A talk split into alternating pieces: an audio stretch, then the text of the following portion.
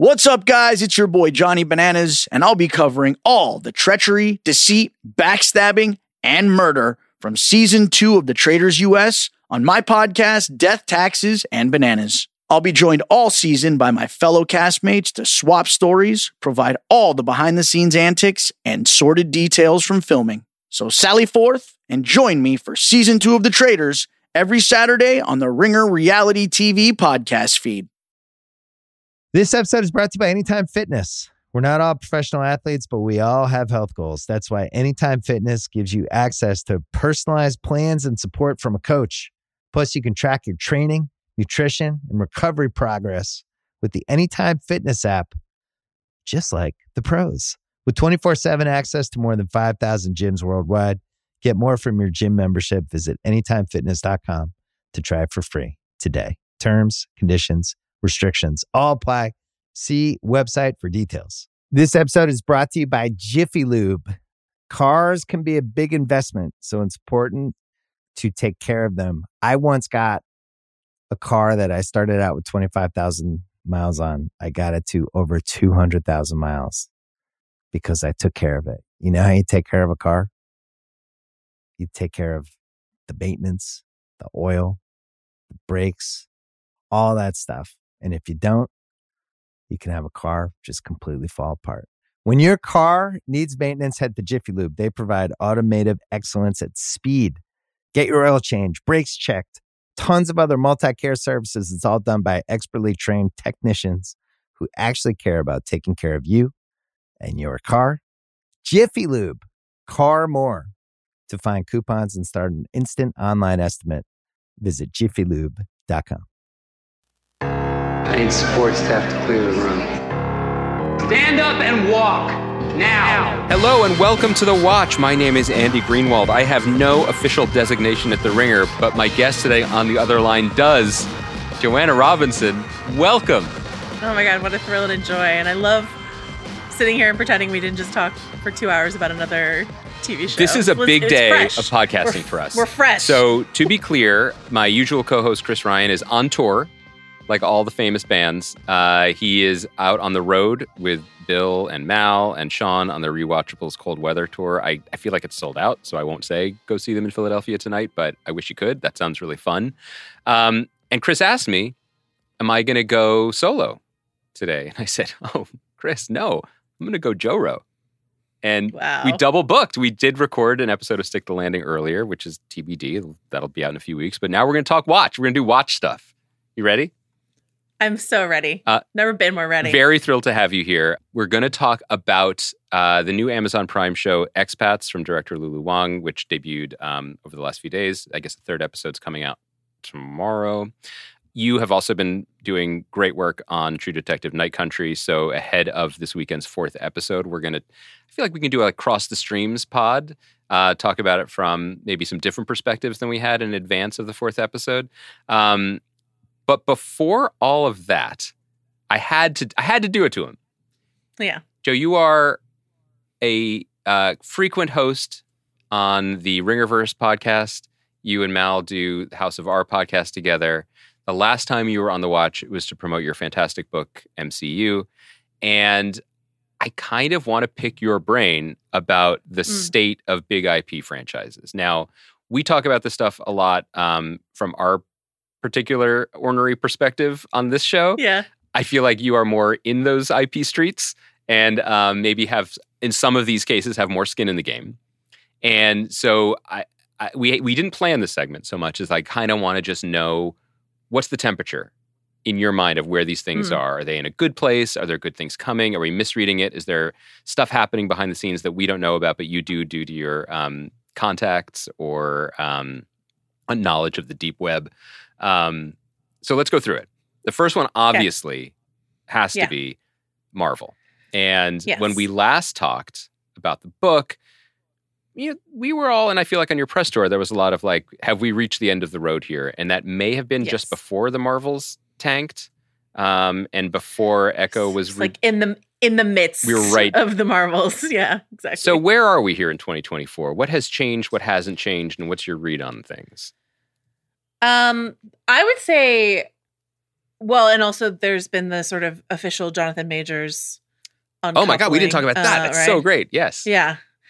I think that just hyper recently, I would say it's a bad look for Marvel that uh Steven Yeun and Ayo Edebiri both exited Thunderbolts. It's like the cool kids don't want to have anything to do with Marvel anymore. That- right? That's what that those was two wild. departures feel It's not just.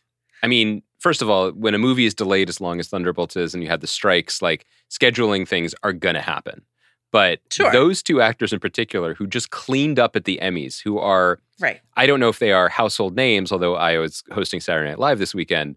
Like they are incredibly valuable uh, performers just for cachet. I mean, they're beloved, they're talented, they're on the they're on the come up. They're who you want to have under a seven picture deal. And now they're out of the movie. And they're gone. Um, so it was just there was a point in Marvel's trajectory where they could have anyone, Mm-hmm. anyone they ever wanted would do a Marvel picture. Uh, and this is, you know, no longer the case, I would say. Um, I think what's interesting to look ahead for Marvel in 2024 is there's only one Marvel movie coming out this year, and it's Deadpool 3, which is Yeah. half a Marvel movie, half not a Marvel movie. I think uh, from from my behind the scenes perspective, I would say something that's probably quite obvious to anyone listening, which is that they know how much is riding on that movie, and that is part of the reason why they've cleared they've cleared the decks in so many different ways. Like, do you remember when we got we had like four or five Marvel shows a year, right? And we're gonna have like a movie and m- maybe Agatha. Like I, I'm I could not say with confidence And Dare that we're gonna have a Marvel TV and Daredevil show. is officially And- not 2024. Correct, right? Because they're sort of back to the drawing board. And that. Echo, I feel like when you were on here last time, you were you were willing to say that that might not be an A list product. I feel like it seems like they did the best they could. They did get a pretty good media cycle out of being like, we made it hard R, TVMA, we're steering into it, and that seemed to get some positive response in theory. But the show hap- was not good. happened. It was not good. I mean, I think I think the upshot of Echo actually the positive responses I saw were from people being like, "Hey, sometimes this feels like this is Reservation Dogs." and when the show felt like it was- yeah. yeah, and when the show felt like it was Reservation Dogs, people really seemed to be really into it. It's, it's Um, such a funny inversion of this moment where, like, a couple years ago, we were like, "Oh, all the things we like in culture, Marvel can do their version of it." And now we're parsing Marvel products for little scraps of things we preferred in other iterations. It's the reverse. Correct. And so this idea of like, is Echo going to turn like a, a question I got asked on Press Tour was, um, is Echo going to turn everything around? And I was like, no, I mean, absolutely not. They're binge dumping it. Like, it's not. That's not what's happening here. But could Deadpool three turn the tide? I think possibly So, turn the narrative in a certain direction. So, so a positive ab- direction. about that, this is sort of the theory I've been kicking around. It's not a theory; it's just more of an observation, which is Marvel seems to un- either understand or it's just behaving as if its current cinematic universe is damaged goods. It is pushing its chips into alt universes and other things, which is Mm. what makes Deadpool 3. Deadpool 1 and 2 were not Marvel movies. They were Fox Correct. movies. Now it's a Marvel movie and all the implications is they've they're going all in on it and we're going to see a lot of people and a lot of stuff that we hadn't before. They are now the ones clout chasing with another studio's franchise to reboot their own. They've cleared the deck so a popular anticipated movie will come out with a Marvel name attached to it. Like is this is this an overread of it? it's not an overread of the current situation, but I would just say that they're they just did it with Spider-Man for Sony. Exactly. Yeah. You know, and so it's not a new new I, thing. For I, I guess for me though, the the Spider-Man thing, this with this the co-production with this with Sony with the Tom Holland movies, is the narrative was, and this was spelled out wonderfully in your book. Sony was like, we don't know what to do with this anymore, and Yeah, Marvel's yeah, like, we'll help, and so that was well, Feige's the golden touch. He saved Spider-Man for Sony. Uh, this seems like th- Ryan Reynolds personally, because I don't think Fox wanted to make Deadpool for a long time in the original version of it either. Um, they're going to save it for him. And then the other thing on the horizon that people are waiting on is for Fantastic Four to be confirmed, which again, based on I, don't think this has been confirmed, but my understanding of the project is that it's alt universe, that like it's it's not it's going to establish the Fantastic Four as the Fantastic Four, where they've been the Fantastic Four. It's not an origin story. It's something that was building to Secret Wars. Um, that's again being like, hey, look at this thing we can still do if we don't have it touch our other stuff. It is wild that the uh, nostalgia fumes coming off of like Deadpool 3, which again, rumor has it. I mean, we're going to see Jen Garner as Elektra. Like, rumor has it, we're pulling in Yep. a lot of actors who played X Men for Fox. Mhm. Um, and so, similar, to, you know, in the same vein as the most recent Spider Man movie, where we are wrapping our arms around the Andrew Garfield Mhm. films and the Tobey Maguire films and the Tom Holland films, and it's all one cohesive uh, joint. That is, I think, what they're trying to do with Deadpool 3, where they can wrap their arms around. I mean, because the X Men franchise, spotty as heck, right? Totally. But like, try to wrap their arms around plucking out what has worked, redeeming what didn't work, but make it funny now that Ryan Reynolds can like kind of direct address to the camera and make fun of it. Um, I- I understand why that's something they want to do. They want to make it all feel coherent and like they're in on the joke, and that's what Deadpool can offer to them. Um, but you're right. I mean, it is. It. it I have n- rarely seen a toppling of a giant the way that we've seen Marvel in just the last year. It was like a year, Two- is what it felt Two like. quick things on you this point, and and I'm putting you on the spot with this. You you're sourced. You've reported stuff. Um, if it's no comment or you have nothing to add to it, that's okay. But I'm curious about two things in particular. One is there seems to be a very credible final Fantastic Four cast list that is just Mhm. discussed and known. Um, Pedro Right. Pascal, Vanessa Kirby, Joseph Quinn, and Ebon Moss-Bachrach. It has not been confirmed or announced. Do you know why that is? Do you have any insight into what's going on there? I don't, but again, that sort of speaks to what they're chasing. If they're chasing Ebon Moss-Bachrach and Joe Quinn, that's ch- you know, Yep. you're- uh, that is the exact same demographic as it would be interested in seeing Ayo and Steven Yeun and something. You know what I mean? Like they that's that's who they are interested in investing in. And um I'll be very curious to see. I don't I don't know why. I mean, I I heard that that was supposed to be announced at New York Comic Con In the fall. last year. Yeah. Yeah. So Maybe they're all Uh, showing I up in Deadpool know. 3. Um, hmm. What about any other th- any other thoughts on the Jonathan Majors Kang thing? You know, again, not speaking specifically about Jonathan Majors and his conviction and the case that led us here, but more specifically, as soon as that conviction happened, Marvel had the press release ready. They cut bait. He's done. He is not in these movies anymore. He is not Mhm. Kang. Um, clearly, this did not happen that day when the verdict was was announced. Do you have any insight into the thinking behind that decision? But I guess maybe the richer question is do you think this is again the specifics of a criminal case i'm not asking you about um, we Mhm. all wish that wasn't the case and we all wish none of this had happened um, but is this is the jettisoning of kang in this version of kang a good creative thing for marvel in your opinion I actually think yes, because I don't think it was working out the way that they wanted it to work out in the first place. And I think in terms of timeline of decision making, I would look towards when Jeff Loveness, uh, who was writing the Kang uh, Dynasty films, like when he exited, and it became something That's else Mhm. that's when I would look to like when the actual decisions were Mm. made. And I think what's interesting about the Loki season two finale uh, is that contrary to what was reported, I think it was in THR, you know, when when some anonymous insider said, you know, they've totally screwed themselves. The Loki finale sets it up that Kang is super important for the no. The Loki finale sets it up where you can just tie it off. They did it. They handled Kang. So they had that was Mhm. that's in the edit. That's in the edit of the Loki season two finale. Is that they already knew that they were going to do that. And by, so, and- and by the way, I, it's- I'll do some reporting of my own. I, we're talking about it as if it's like in the past. Like there, there's a lot of stuff on the horizon. They are trying. This is a very big deal still. As I drove into the studio today, I drove past the beautiful restored Vidiot's Theater in Eagle Rock, and um, the Mm. marquee said Wonder Man, and there were there are trucks around. So I think they're filming that show here right now. Um, so the great not- work goes yeah, on. I do. I do not come here to bury Marvel. I you came I, here as a Marvel's favor because I wanted to talk to you, and here and then I handed you a shovel. no, but when like Marvel's good, it's great, and I want it. I just want everything to feel the way it does when it's firing on all cylinders. That's what we all want. We want the stuff to be good.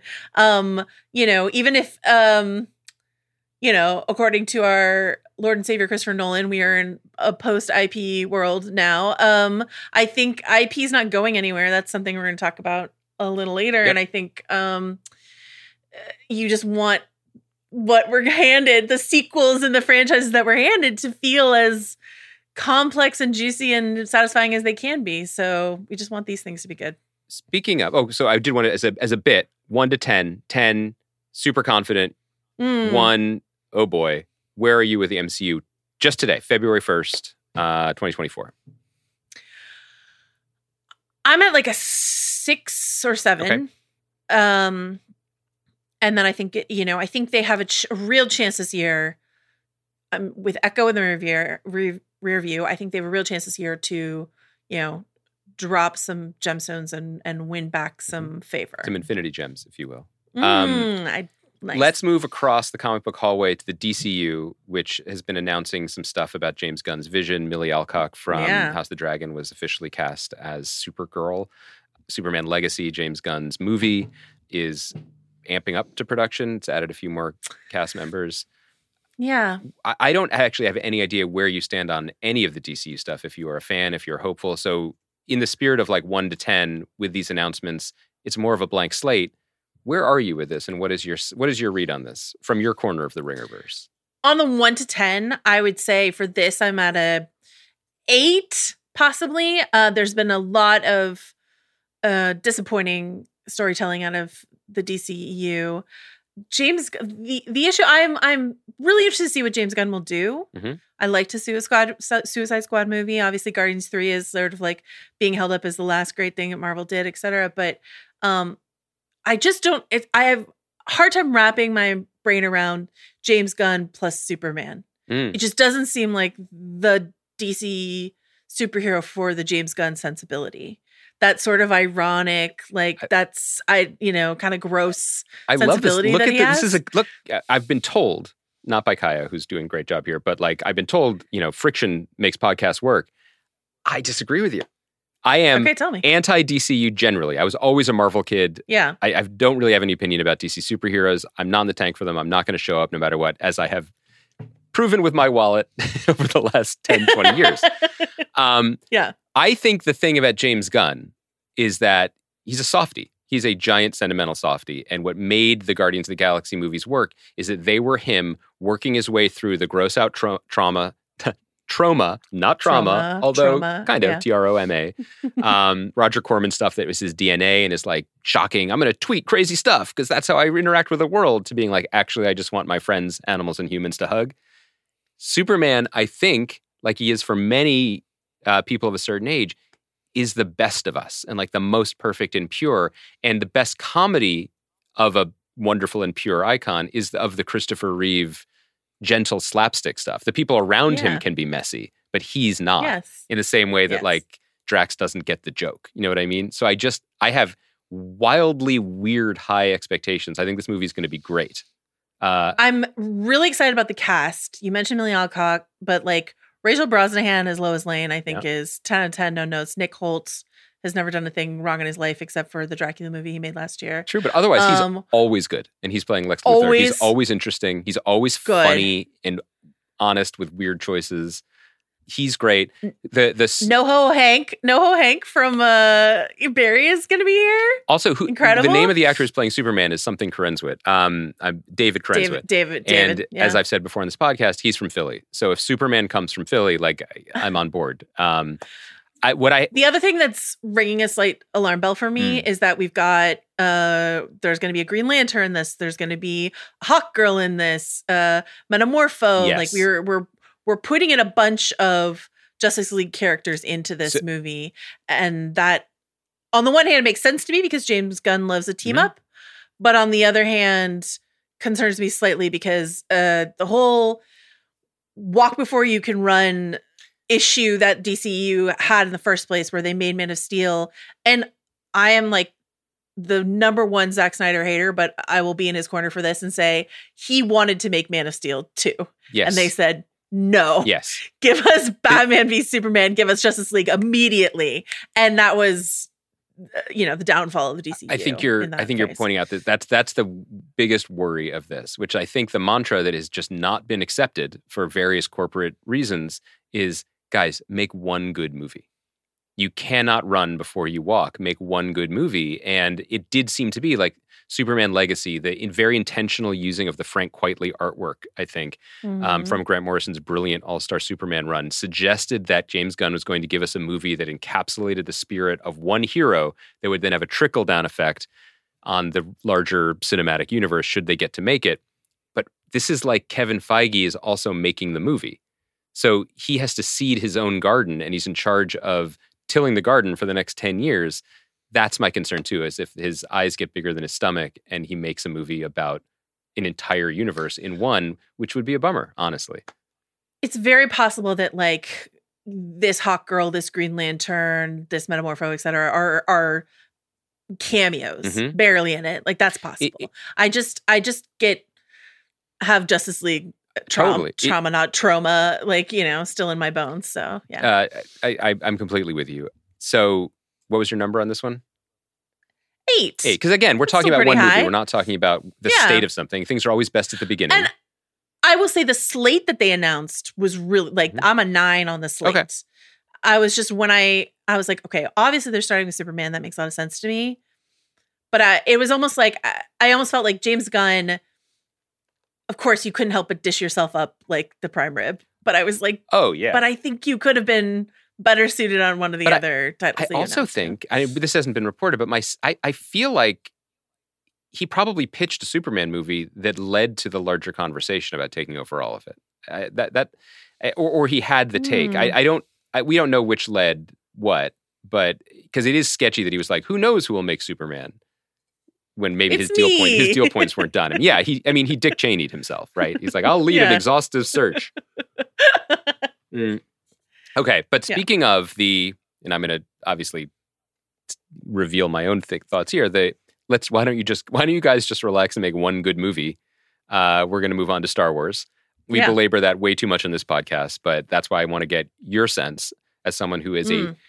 a who is more generous, I think, than I have been to some of these products and projects. You have a deeper connection to some of them. What's your take on where that universe stands right now? I might I might be more positively inclined than you are, but I I setting the bar. Yeah. it's kind of a low bar. I like Mando season three was very bumpy for me. Ahsoka was somewhat bumpy for me. Um, I, you know, I think we both agree that Andor was incredible, and so it's to Lucasfilm's benefit that on the horizon is Andor season two and Acolyte, Leslye Headland's. And I have heard from people who've seen a couple episodes of Acolyte that it is tremendously good. I am unreasonably excited for Acolyte, uh, particularly because it is unhooked from a lot of what we've seen recently with like the Obi Wan show or the Ahsoka, like unhooked from the larger continuity. Um, and they and they you know, left it and- alone. I mean, th- that this show has been in pre-production and development, and in production, and now in post-production for an incredibly long time, which uh, hopefully Yes. is a good sign. They they let it cook. Cast is incredible.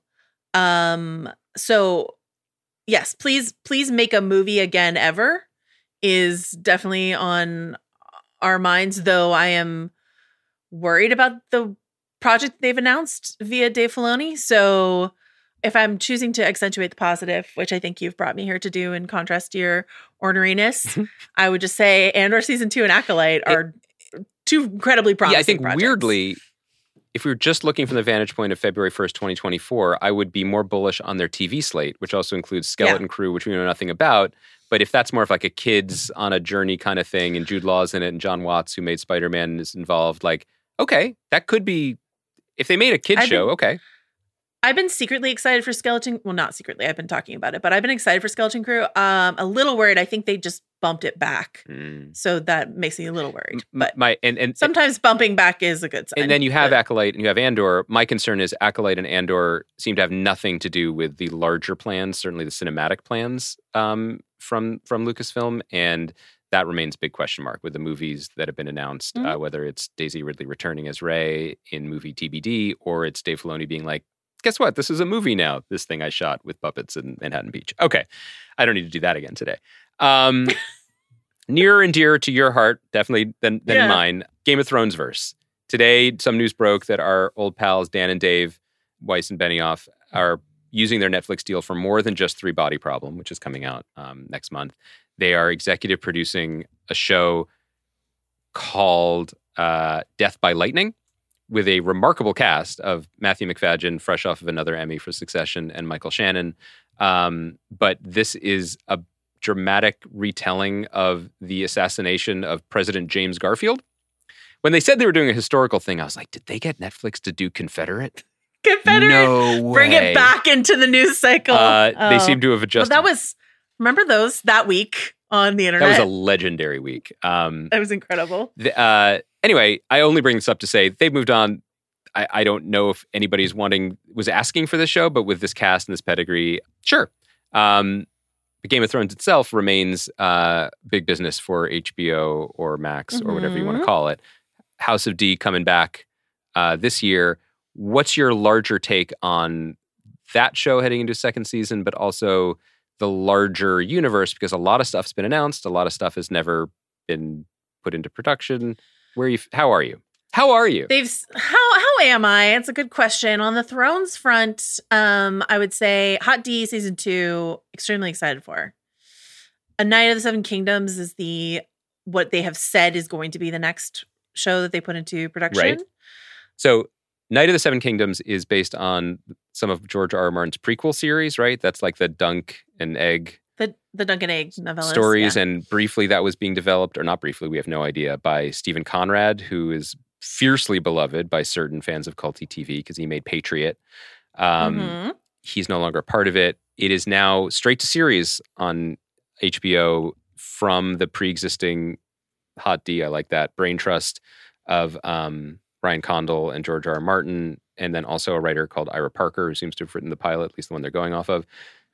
Who knows? I'm getting some slight this has happened before vibes because remember, um, you certainly remember The- HBO greenlit a pilot yeah, that they with were Naomi Watts. with Naomi yeah. Watts that they were very unhappy with because it was apparently quite different from what Game of Thrones had been, and they immediately backtracked and they were like George R. R. Martin and dragons, and then they made House of the Dragon. Similarly, developing Yeah. this with Steven Conrad, and now they're like, you guys know how to do this. So these guys seem to be shepherding this whole corner of the universe for them. verse. Mhm. Um, yeah, A Knight of the Seven Kingdoms, uh, you know, which is uh, that almost seems to me to be a favor to George because this is Mm. the this is the show that George has really wanted for a very long time. So uh, not a not a favor like HBO is not in the favor business, but you know, sort of like all right, George has given us a lot. Maybe we can be guided by him. He's really high on this concept. Um, Dunk and Egg are, you know, it's hedge knights. It's, you know, two people wandering around and and uh solving crimes, Is essentially. that what a hedge knight is? I, it's not related yeah. to hedge funds. It's a different. It's not related to hedge funds, no. that, that Um, feels like the show George R. R. Martin would want to write now. But hedge funds. I feel like that's that's more Um, reason his interest is. Um, but There's a bunch of others that are in developments that I don't know we'll ever see. There's one called Sea Snake, which Mm-hmm. is a prequel based on Steve Toussaint's character Mm. uh, from House of the Dragon. There's 10,000 ships. There's they're getting into anime. Uh, George R. R. Martin was recently blogging about how they want to make a so strong he foray is writing. into. He's just not writing the books. Oh yeah, he's he's blo- he, he he loves a blog Who doesn't? and he and he loves football and he loves wolves and he doesn't like writing books mean, anymore. and that's just Honestly, you same. know So relatable content. Honestly, um, he talked about how much uh, they want to move into the world of animated, and he cited Blue Eye Samurai as like Mm. sort of a let's let's go for that tone. So they're pushing that. The thing I will say, and this is not breaking news, but Reddit, you can pretend that I broke news if you want to, but I'm not backing this with any like this is not confirmed. But I've heard the Jon Snow series is kind of DOA. Like Kit Harington was like, "We're going to make a Jon Snow series," and I've heard it's not. I've heard it's not going, but I, you know, I could be wrong. Well, he's on Industry season three with a different type of snow, as Chris has joked before. So I'm I'm I'm more focused on that. Um, but that, Yeah. that but that is interesting. I mean, I think that the it's you know it's not easy for us, but when we talk about especially the perspective you've had chronicling the rise of, of Marvel, and I said this when you were on the pod before, and you've said this many times, like it really was almost accidental that they that it worked. And then you see in various ways of the the things we're talking about, just the management of these things is so delicate. And I think HBO has you know, eh, from a purely like business perspective, as someone, you know, my opinions about the shows, whatever, I think they've been judicious. I think they've been careful. Obviously, there's budgetary reasons for that too, because they can't just write $200 million checks for shows about dragons all the time. But I think they're right to be careful. But I think the other thing about it is like, how do you grow? How do you maintain? How do you grow your audience? How do you maintain the audience? How do you keep them fed? And the fact that there have been so many projects hinted at, and then even more projects that have gone further than probably we'll, we may ever realize, only to be, you know, to be cut down or, or, or walked away from, is it's kind of remarkable. A Knight of the Seven Kingdoms, I think, is interesting as a potential next project because source material exists. Right. And I think that's putting that up against a nebulous Jon Snow series that is based on whatever fan fiction they want to write about what Jon Snow would do after the events of Game of Thrones. They they know they're so smart over at HBO. They know how we feel about Game of Thrones and how Game of Thrones was strongest when it was an adaptation and then when it became fan fiction became much Mhm, weaker. mhm. And so, you know, they're like, well, let's go with the show. House of the Dragon is based on Fire and Blood, a book. It is significantly fleshing out that Right. book, but it is based on a book. So they have text that George R. R. Martin has written in in the Dunk and Egg novellas. So why not put that into production? That makes a lot of sense to me. Do you, in addition to telling me your number score for where you feel about the management of the Thrones IP, the House of Thrones, yeah. do you think like one thing that I took away? I don't know how where you are with these shows. We've never talked about it, but like I like The Boys. I, I really enjoy mm-hmm. that show. I had no time at all for Generation V for the spinoff. Not only because I didn't like it, just point blank. Yeah. I was like, I don't need more. I'm good. Like The Yeah. Boys is Yeah. everything, and now you've sliced off like Paul Sorvino and Goodfellas, like a sliver of the other thing, and you're telling me that's a whole meal Yeah. um, I'm good. And I kind of wonder about that with Game of Thrones, which is to say, like, it is smart financially to feed the beast, to give people more dragons and alt history of a world that we know. But I do think it might be dwindling returns for people. So, I mean, I'll just, as a casual, I don't, I'm not as engaged. That's so funny. I don't think of you as a casual, but um well, professionally, I've, I- I've not I- been a casual about Game of Thrones, but I think in terms of my deep abiding day to day when I'm not in front of a TV or podcasting interest in Westeros, it's it's casual. I don't I don't read the histories. and I think that's fair, but I think I I I do think we're I just don't think we're running on vapor. because there's a lot there. I think yeah, yeah. I don't think I don't think it's we're ever going to get back to Game of Thrones level Mhm. with this IP, but I do think that there's plenty for them uh to plunder there. I don't want there to be. I don't ever want to go back to a couple years ago when we were getting all these Star Wars shows and all these Marvel shows, and it was just sort of you didn't have time to savor Mhm. anything. And my my view and my enjoyment of like I don't think there should always be a Game of Thrones show on. That would be good for Mal and me and our business, Mhm. but like I don't think that that's good for the storytelling. I think we should get like maybe let's say max two Thrones shows a year on Max. right? On Max. Mhm. And with something like House of the Dragon, that's only going to run for four or five seasons. So, like, Is that a promise? you know, Were, were you uh, saying that for me? I, I swear to you, I vow this to you.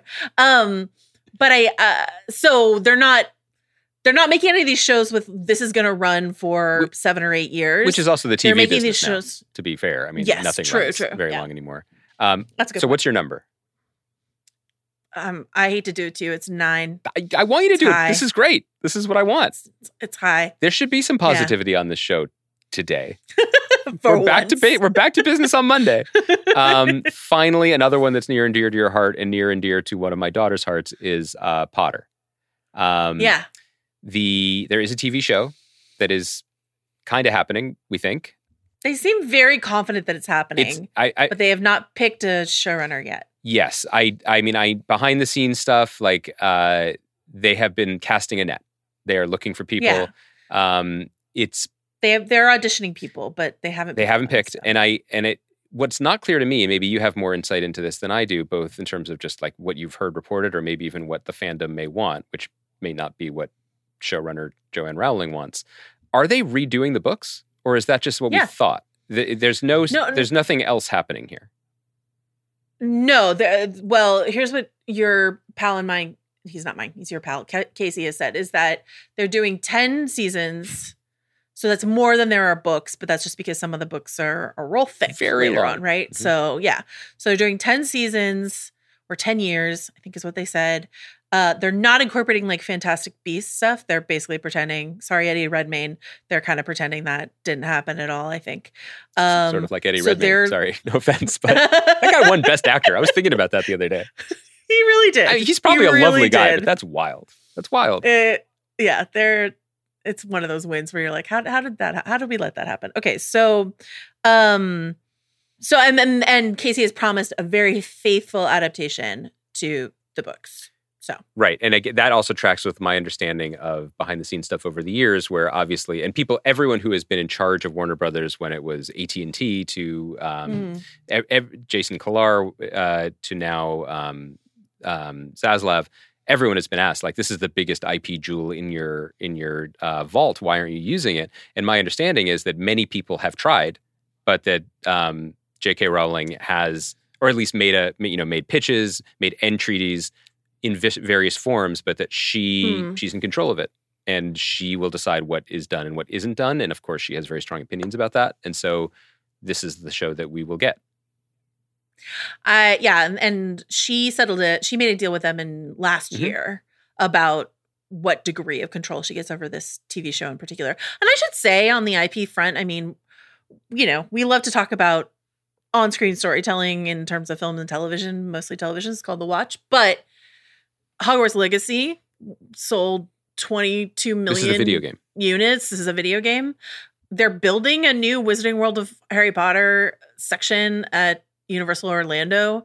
There's the Cursed Child, I guess. It, I mean, I know that it was a hit, but post pandemic, I guess it had like a a renaissance. I don't know. So the I've I've just been asked le- recently if I thought Potter as an IP was washed Oh, especially with like a lot of what's going on Mhm. with Jo Rowling and the things that she likes to say that I find awful. Um and I don't think it's washed. I think and I think especially when this TV show hits, we're going to see a huge yeah. Re re-blooming of interest. it's just an interesting and maybe ultimately brilliant and successful uh, management of a property because I agree with you. I mean, as the as the father of daughters, father of daughter, daughters. uh, yeah. but as a, as as as dadcore, like it is evergreen. This is a new classic of lived life at this point in terms of it's just generational and people love it and they fall in love with it and then they love the stores and the chocolates and all of this is controlled by her. And what's notable is that there haven't been other voices in the room and there haven't been um, spin-offs or stories told from other perspectives, which is one of the hallmarks of, you know, obviously these are messier, older legacy idea uh, IPs, but the other things that we're talking about, and maybe that does speak to the importance that Warner sees in having George R. R. Martin really be in the room now for everything that they do and using his text because it's it's not to your point like it's not sexy. Uh, Harry Potter should never be sexy. I want to be clear about that. But it's not necessarily sexy to talk about this as like the hot thing. Um, but it doesn't matter because the people who care are being respawned every generation and they're buying it all over again and reading the books all over again. So it may have fallen out of like, you know, what's the dark and gritty version of adult Harold Potter? Uh, we're not doing that, but maybe we don't need to. the the magicians. I, Yes, it, what I'm hearing from you is that you want me to send you some like Harry Potter fan fiction so that you can uh, enjoy the dark, I would like pretty sexy side of Harry Potter. I would like more. I mean, I have a vault. I've you know I've been working out some stuff okay. on my own, Oh. so I thought maybe we could do a trade. Uh, Let me know if you need a beta reader. I'm happy to read. I really your- appreciate that. So okay, so where where yeah. are you with Potter? What's your number? Then we can move on. I mean, it's it's tough because we just don't know many details about the show, but uh, eight, eight, seven, eight. Because I also think seven eight means like you're confident in the current state of the of the project. Of, the of- theoretical. yes, Yeah. in, in the sense like if they were. It, they don't need to be making a lot of stuff to have a high number. Maybe you, it's an eight or nine because there's only one thing. the the last thing I want to say about this before we move on is that despite the fact that like Marvel's going to be have a quiet year, Mhm. DC is going to have a quiet year, uh Sony's going to have a quiet year, all this sort of stuff on the superhero front. uh, the sheer tonnage of sequels and spin-offs and reboots and etc at the cinema, the multiplex is staggering. So we've got Dune Part 2 is coming. there's another Godzilla Kong movie somehow, Furiosa, Kingdom of the Planet of the Apes, Inside Out 2, Despicable Me 4, Twisters, which I'm actually Awesome. very excited for.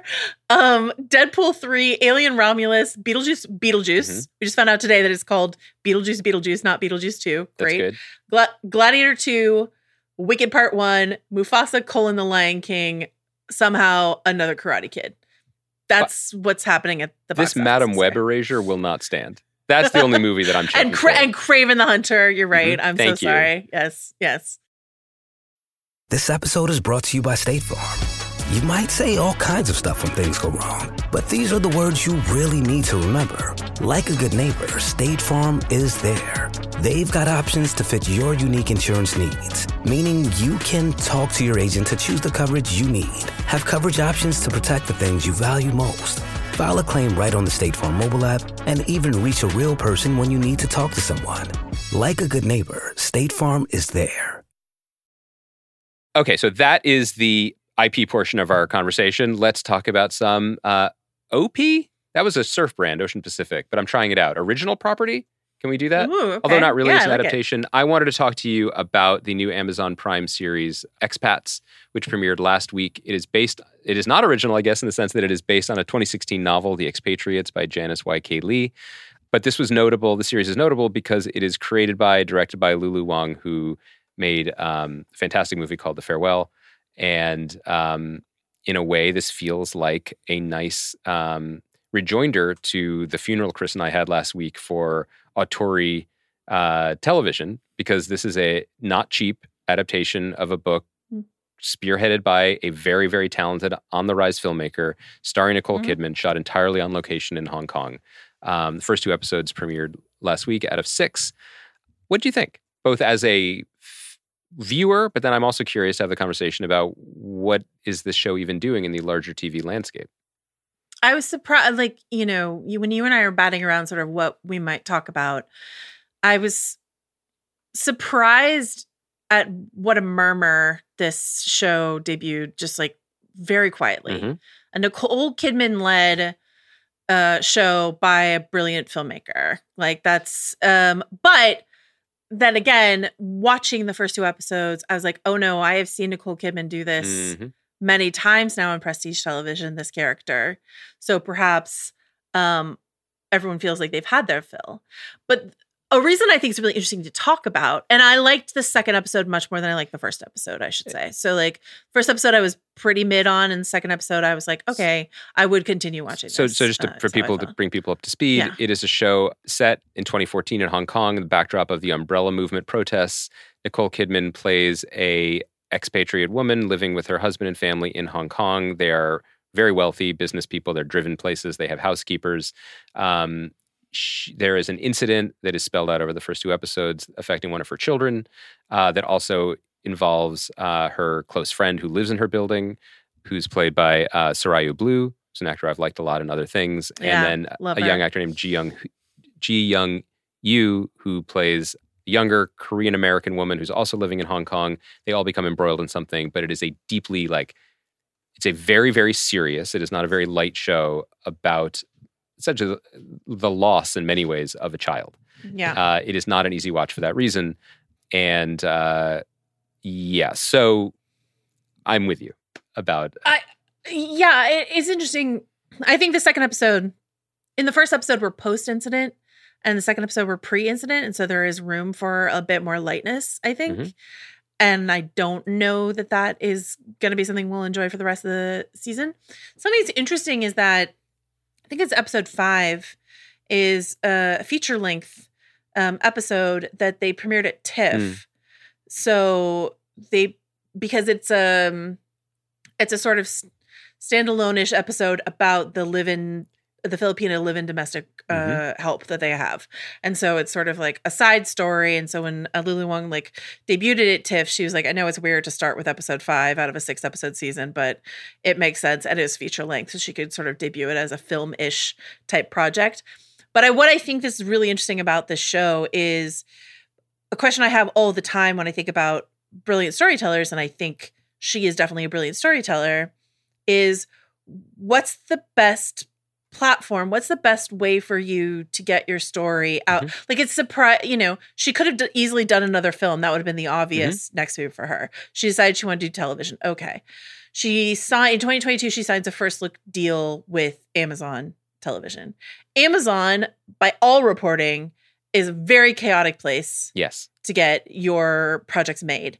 And in that in the deadline report of her first look deal that she made in 2022, they list a bunch of projects, none of which are this, and none of which seem like they'll probably ever come to fruition. And I've heard that again and again and again from people who sign overall deals with Amazon is that they get pitch after pitch after pitch sort of rejected and they wind up making something mm. that isn't really anything that they wanted to make in the first and it has to do you a lot there are a lot of reasons for that but one of the reasons that i've come to understand is that amazon tv ultimately it has its own people who work there obviously and jen salke is running it and they've been making tv and movies for a while but decision making at amazon is still done in a very dot-com uh, global quadrant way where a lot of different teams take ownership over a lot of different decisions so you have to please a lot of different rooms full of people for every yes that you hope to get along the way which kills a lot of projects and kills a lot of uh, artistic hope I've heard a lot of stories about um that very thing in terms of rings of power, but Hmm. um I will say that uh, on the one hand that's true. On the other hand, Mr. and Mrs. Smith is getting like rave reviews. So Yeah, like Amazon's that- certainly capable of putting out absolute gemstones. Amazon contains but, um, multitudes. and yeah, we will talk about but, uh, Mr. and Mrs. Smith on this podcast next week. but this is just such a fascinating move from a you know a, a filmmaker who comes out with an A24 film, wins an Indie Spirit Award, and then this is what she does with that. It's not a blank check, but it is certainly you With a know cachet, yeah, there's an fill opportunity. yeah, here. fill in fill in some numbers here, and um, I don't know. What do you what do you think about? Well- I, I, something I like to ask showrunners, and Mhm. you're a showrunner. Something I like to ask showrunners is like, where do you think the best place to debut? What's the what's the golden ticket for? Oh, I got a show on this platform, and I don't know. I'm like where like you where think the should the show be if it was on a different network or service? You mean? Yeah, what's what's the what's the best place? Because I think with Amazon, with Prime, things get lost I- unless they really pop. They get really easily Well, lost. so take. I totally agree with you. I think big picture, this is a tough look for it because Amazon is one of those companies that can fund your dream project, but can also shrug and lose your dream project, and I, Mhm. it's easy to get lost. So I, I I don't know the answer for that because I think that the answer would change what the product itself is. The- Mhm. in a way, this is that my reaction to the show is not dissimilar to some of my reaction to the curse last week, which is I love audacious filmmaking and I love people being given the chance to explore and chase after their muses to where to their heart's content with longer run times, with bigger casts, potentially with bigger budgets even than they're than they're used to. Um, that said, there's something that is fundamentally, and this is a loaded word that I wish I was, could avoid, disrespectful to the medium of television when that happens.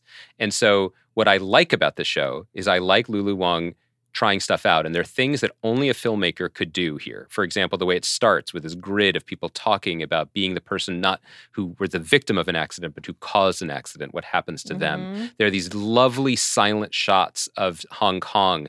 There's a there's something that you feel like was important to her and probably was important to no one else in the pilot, where Sarayu Blue and Nicole Kidman dance to Blondie in a noodle shop after midnight. And I'm like, yes, I give me that. I want a filmmaker who, and again, I've only seen two episodes, but what I understand is what you alluded to, that it builds to a larger tapestry of stories in an experimental way. Like that's wonderful. I, I love that, and that alone might keep me sticking with the show. But all the way back to your question, Nicole Kidman as a grieving rich lady abroad is an HBO show. And it's an HBO show told with a different level of melodramatic rigor. And I mean that as a good thing than this show is interested in doing. So what you get instead is an interesting melange of styles and ideas and aesthetics that don't so far equal a successful meal for me. Um, there are a lot of different pieces here that are noteworthy, Yes. and I don't want to I don't want to disparage it, but it's not fully working for me. Not the correct use so far of Jack Huston, I will say. Um, if you look at the Nicole Kidman TV project trajectory, you've got, of course, Big Little Lies, The Undoing. These are HBO shows of sad, rich wine mom, and then you've got Nine Perfect Strangers. nine nine nine perfect Mhm. strangers it was called on hulu which doesn't pop at all uh They're making a and then second. got this It it popped for them. They're okay. Nine, 10. 18 10. Perfect Strangers. No, I don't know, but they are making a sequel Okay. series. It did it did big numbers for them. It did it. Okay. Well, then uh, screw my point. Uh, if they're making a sequel series to that, I don't know. I just, I just, I want everything to flourish and I want everything to be right where it needs to be. I think there is just a difference between, I think there was this interesting shift where everyone f- ran to Netflix because what Netflix is promising was uh, tons of money with little oversight, right? Mhm. And then I think there's the worm is turned on that, and then it's back to HBO. HBO Sunday Night Mhm. is is the brass ring. And I don't know. It's just something that I like to think about in terms of if you had a big win and you wanted to tell a TV story, hmm where would you want to go? And Uh, I guess to your point, it depends on what TV story you want to tell. But but but I mean, in terms of developing, if you want to develop something with people, I think the answer from everyone in this industry is the same. It's HBO and FX. They're the Yeah. people that has the most entrenched teams that have Yes. been there long enough. And there's a different level of fear in all these offices than there used to be. But those teams have been there for a long time and they have a track record and they know how to work with people of different levels in their careers and they know how to execute and give the notes and then not give the notes when necessary. The other places aren't as established. Now, that said, there are brilliant executives in, at all these companies doing their best um, and different versions of what success might mean. It might, you know, changes from from room to room. But yeah, I think I, I but that said, if you want people to see your show, you want to be on Netflix. There's only one answer. That's the only place anyone's going to see anything. It seems like increasingly. Uh, the Nicole Kidman thing I do want to say is, I mean this with great respect to one of the most esteemed and rewarded actresses of our time. Kind of over it. I it, it's just because it is a it is a it's a different haircut, which I appreciate, but it is a uh, tone Two different wigs. we yeah. have seen before. And the Yeah. other thing about it that I think was not really taken into consideration by the filmmakers is that she cha- she is a star, whether you think in the sense of like a great actor or just a famous person, whatever. She is a charismatic, gravity altering star. And when you put her into a production where everyone else around her is either up and coming or TV, um, and I don't mean that disparagingly because you and I love TV, but Yeah. they all look small. And particularly in the case of Soraya Blue, who is, I think, a full 12 inches shorter than Nicole Kidman, the framing is odd. But Yeah. like there's an actor Yeah. named um, named Brian Tee who plays Nicole Kidman's husband. And he may well be a very good actor. I haven't seen enough of him to know. I also didn't watch Chicago Med. When you put an actor from You're Chicago not you're Med, not in on the you're not in on the Chicago shows? just not the doctor stuff. I want to see I want Oh. to see people I Firemen I only. want to see fires put out, yeah, yeah, yeah. but I yeah. don't want to see victims of the fire cared for. No, no, no. That's uninteresting. You don't to no, no, no. no. Uh, I care about a tree to burn. buildings, Yeah. not people. My point is, and I again, I feel bad singling out any actor because this would be true of any actor except maybe a movie star or Hugh Grant, you know, in The Undoing. I was gonna say you need a Hugh Grant opposite her. Yeah. Nicole Kidman's spouse in this is going to seem l- small, you know, and change the change the gravity of the screen. And so I, I struggled with that. Like I thought it, I couldn't tell if it was budgetary reasons that the cast is Nicole Kidman and a bunch of other good to decent people, or if it is very director shit, where directors like only I see the the capabilities of these actors that have not been given the chances before, and I will give them everything, which is a beautiful thing about directors, but it doesn't always work. And I don't mean to be, I don't want this to come out as like I'm talking shit about actors on this show. It's just that Nicole Kidman is just like it's just like dropping a zoo animal into a pet store. It's just different. um, there's also, I think that's a great point. There's also, I don't know if you noticed this, a lot of really strange ADR.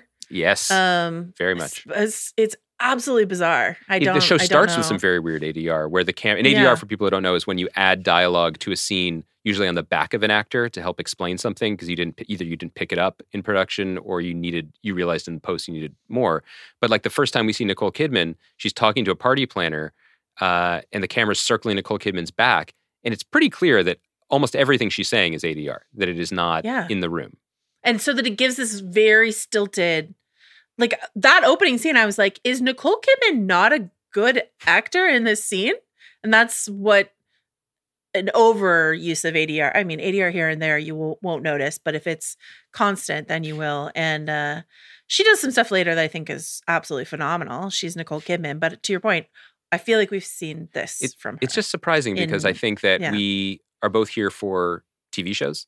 Like I'm, I'm, and we're here for Lulu Wang projects, and this feels Yeah. like, an potentially odd collision of the two. But again, what you said, the fifth episode premiered at a film festival, so maybe it's worth sticking with. Before we go, I Yeah. did want to cross the, the True Detective streams. Um, I love that. Like Chris was like, "We should do a team up," and you're like, "Yes." When you're out of you. town, I was like, who's we? Yeah, yeah. so you guys are recapping it also on the Prestige TV Mhm. feed. We are heading into the fourth episode, so we are at the halfway point. In a previous podcast that we recorded today, that we won't step on too much, um, you made a really good point about how in the velocity of a television show, the midway point is when the ascension stops and you kind of are plateauing, and all of the theories and excitement and fun of the beginning begin to descend into the atmospheric whatever of reality of what the show is going to be. So we're at that point. Specifically, I'll screw it. I'll just say it. we did Twin Peaks. We should say it. It, it We sure did. Yeah, we did it. It's my favorite show. It'll be on Stick the Landing in a couple weeks. I wanted to talk to you about this moment of True Detective Night Country through the lens of the Twin Peaksiness of it, whether that's worth Yeah. chasing, whether that's valid, whether it's giving you like positive echoes or not. Because as Chris and I have been saying, and I'm sure you and mm. Rob have been saying too, like the supernatural element of this season is much more, so far, much more literal and pronounced than in previous seasons and is Absolutely. doing more of the lifting. And I'm on the fence about how I feel about that. Totally, I agree with you. I think, um, especially in season one of True Detective, but you know, I've I have some fond memories of ghosts around the margin of season three of True Detective. Um, that idea of plausible deniability is it supernatural or is Mhm. it just in the mind of the person? And then here in True Detective colon Night Country, we have characters saying we're at the edge of the world where the you know True Detective Colon is a Chicago Med spinoff, just to be clear. which which you won't watch because it's about healthcare. I'm also just don't interested in like. GI, like gastro doctors. No, thank you. Go on. Fair enough, but uh, but corpsicles, you're all in Yeah. on. Um, we're at the edge of something. We're at the edge of the world, and the barriers are thin, and that's why you see ghosts and stuff like that. It's um, I don't know, and and and uh, Issa Lopez, who is incredibly talented, is a horror. That's her preferred genre. Mm-hmm.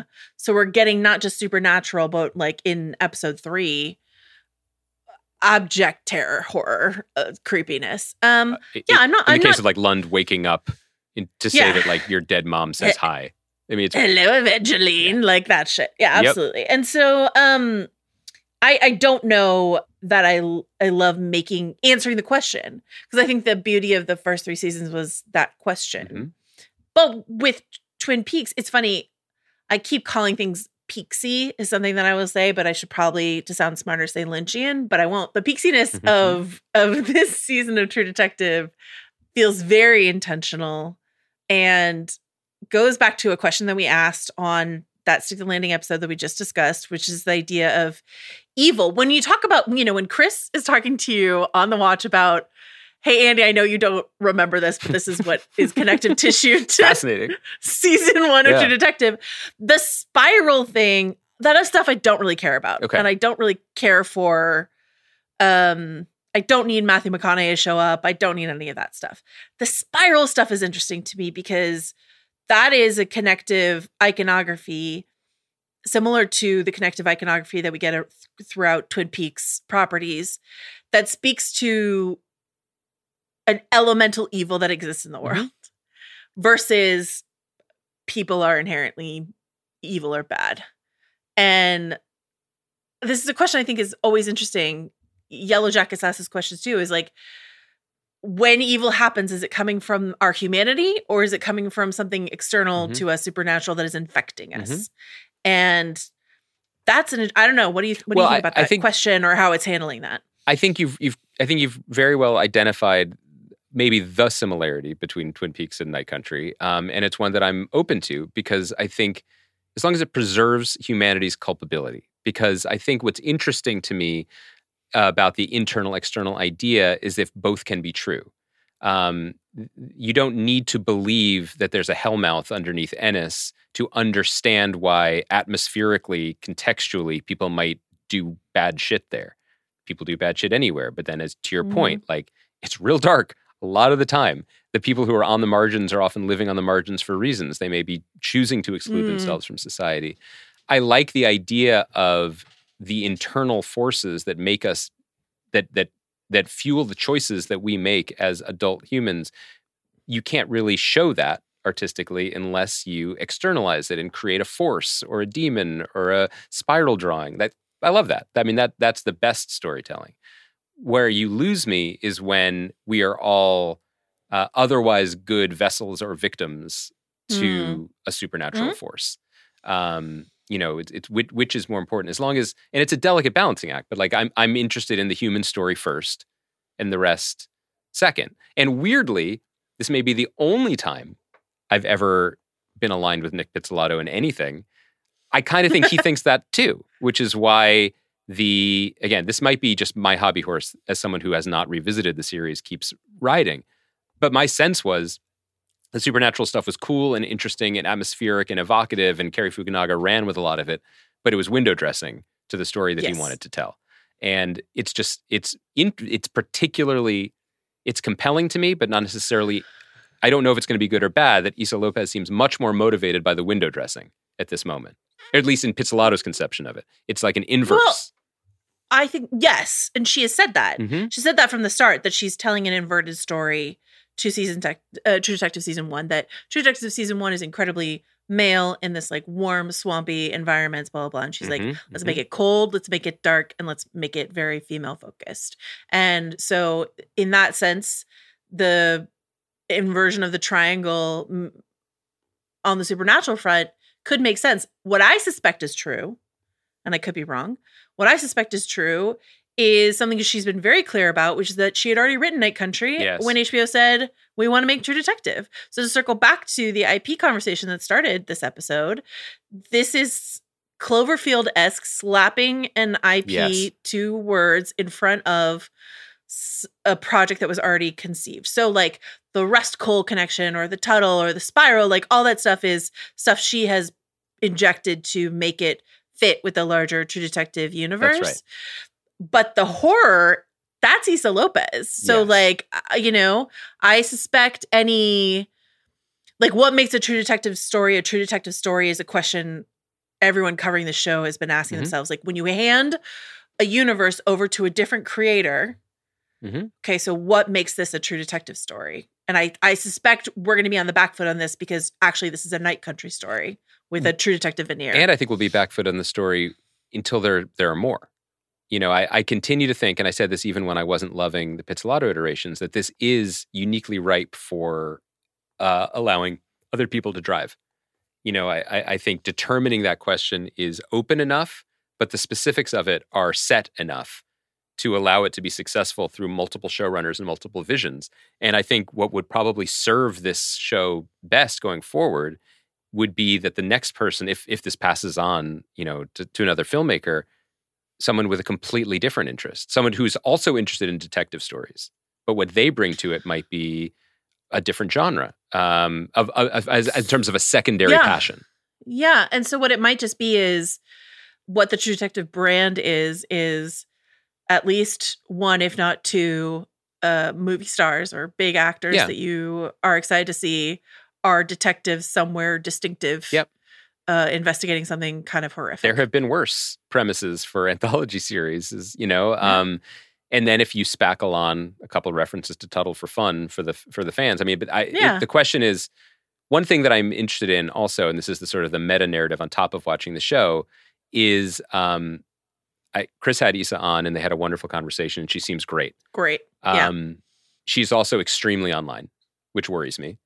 Um, I almost brought this up when we were talking about Twin Peaks earlier and people being in conversation because that was one of my favorite my favorite one of my favorite Andy Greenwald throwaways of all time is Chris is saying something about what how Issa responded to something and you just like muttered she's online too much. Yes. Like I think this deeply. I wanted to talk to you about this. I know uh, because it, both in the spirit of like David Lynch doesn't say anything and it's better. Yeah. Um, but I also I was people. This is weird. We're talking like True Detective. We're telling stories in different timelines. When you hear True Stick the Landing, Twin Peaks, I am thinking of Issa Lopez when I'm talking about something similar, which is to say, I almost um, brought it up. Yeah. she seems like such a genuine good faith creative person who is enjoying experiencing the show with fans she wanted to make something popular that's not a sin uh, not even popular but like widescreen um, Mhm. but she's also out there parrying and in the trenches. And I my experience as a human who's been online is that you just get muddied no matter how good your intentions are.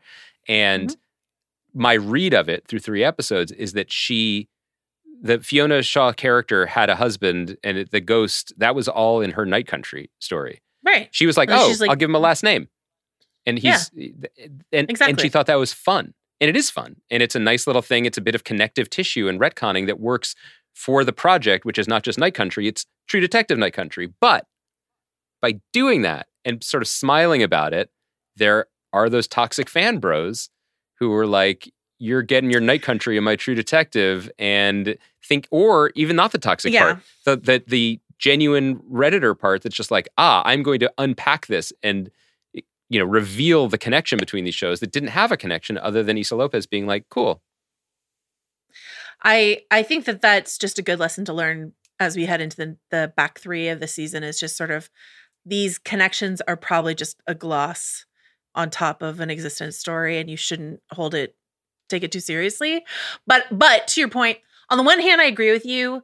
You and I both know that the best way to win a Twitter argument is to not even start one yes and just walk away, um, or any social media log off argument. kids. yes Um, but um the thing about the thing I would say in Issa's defense about that is that there were people who were not giving the show a chance Yeah. from the jump that's true just because it's led by two women, honestly.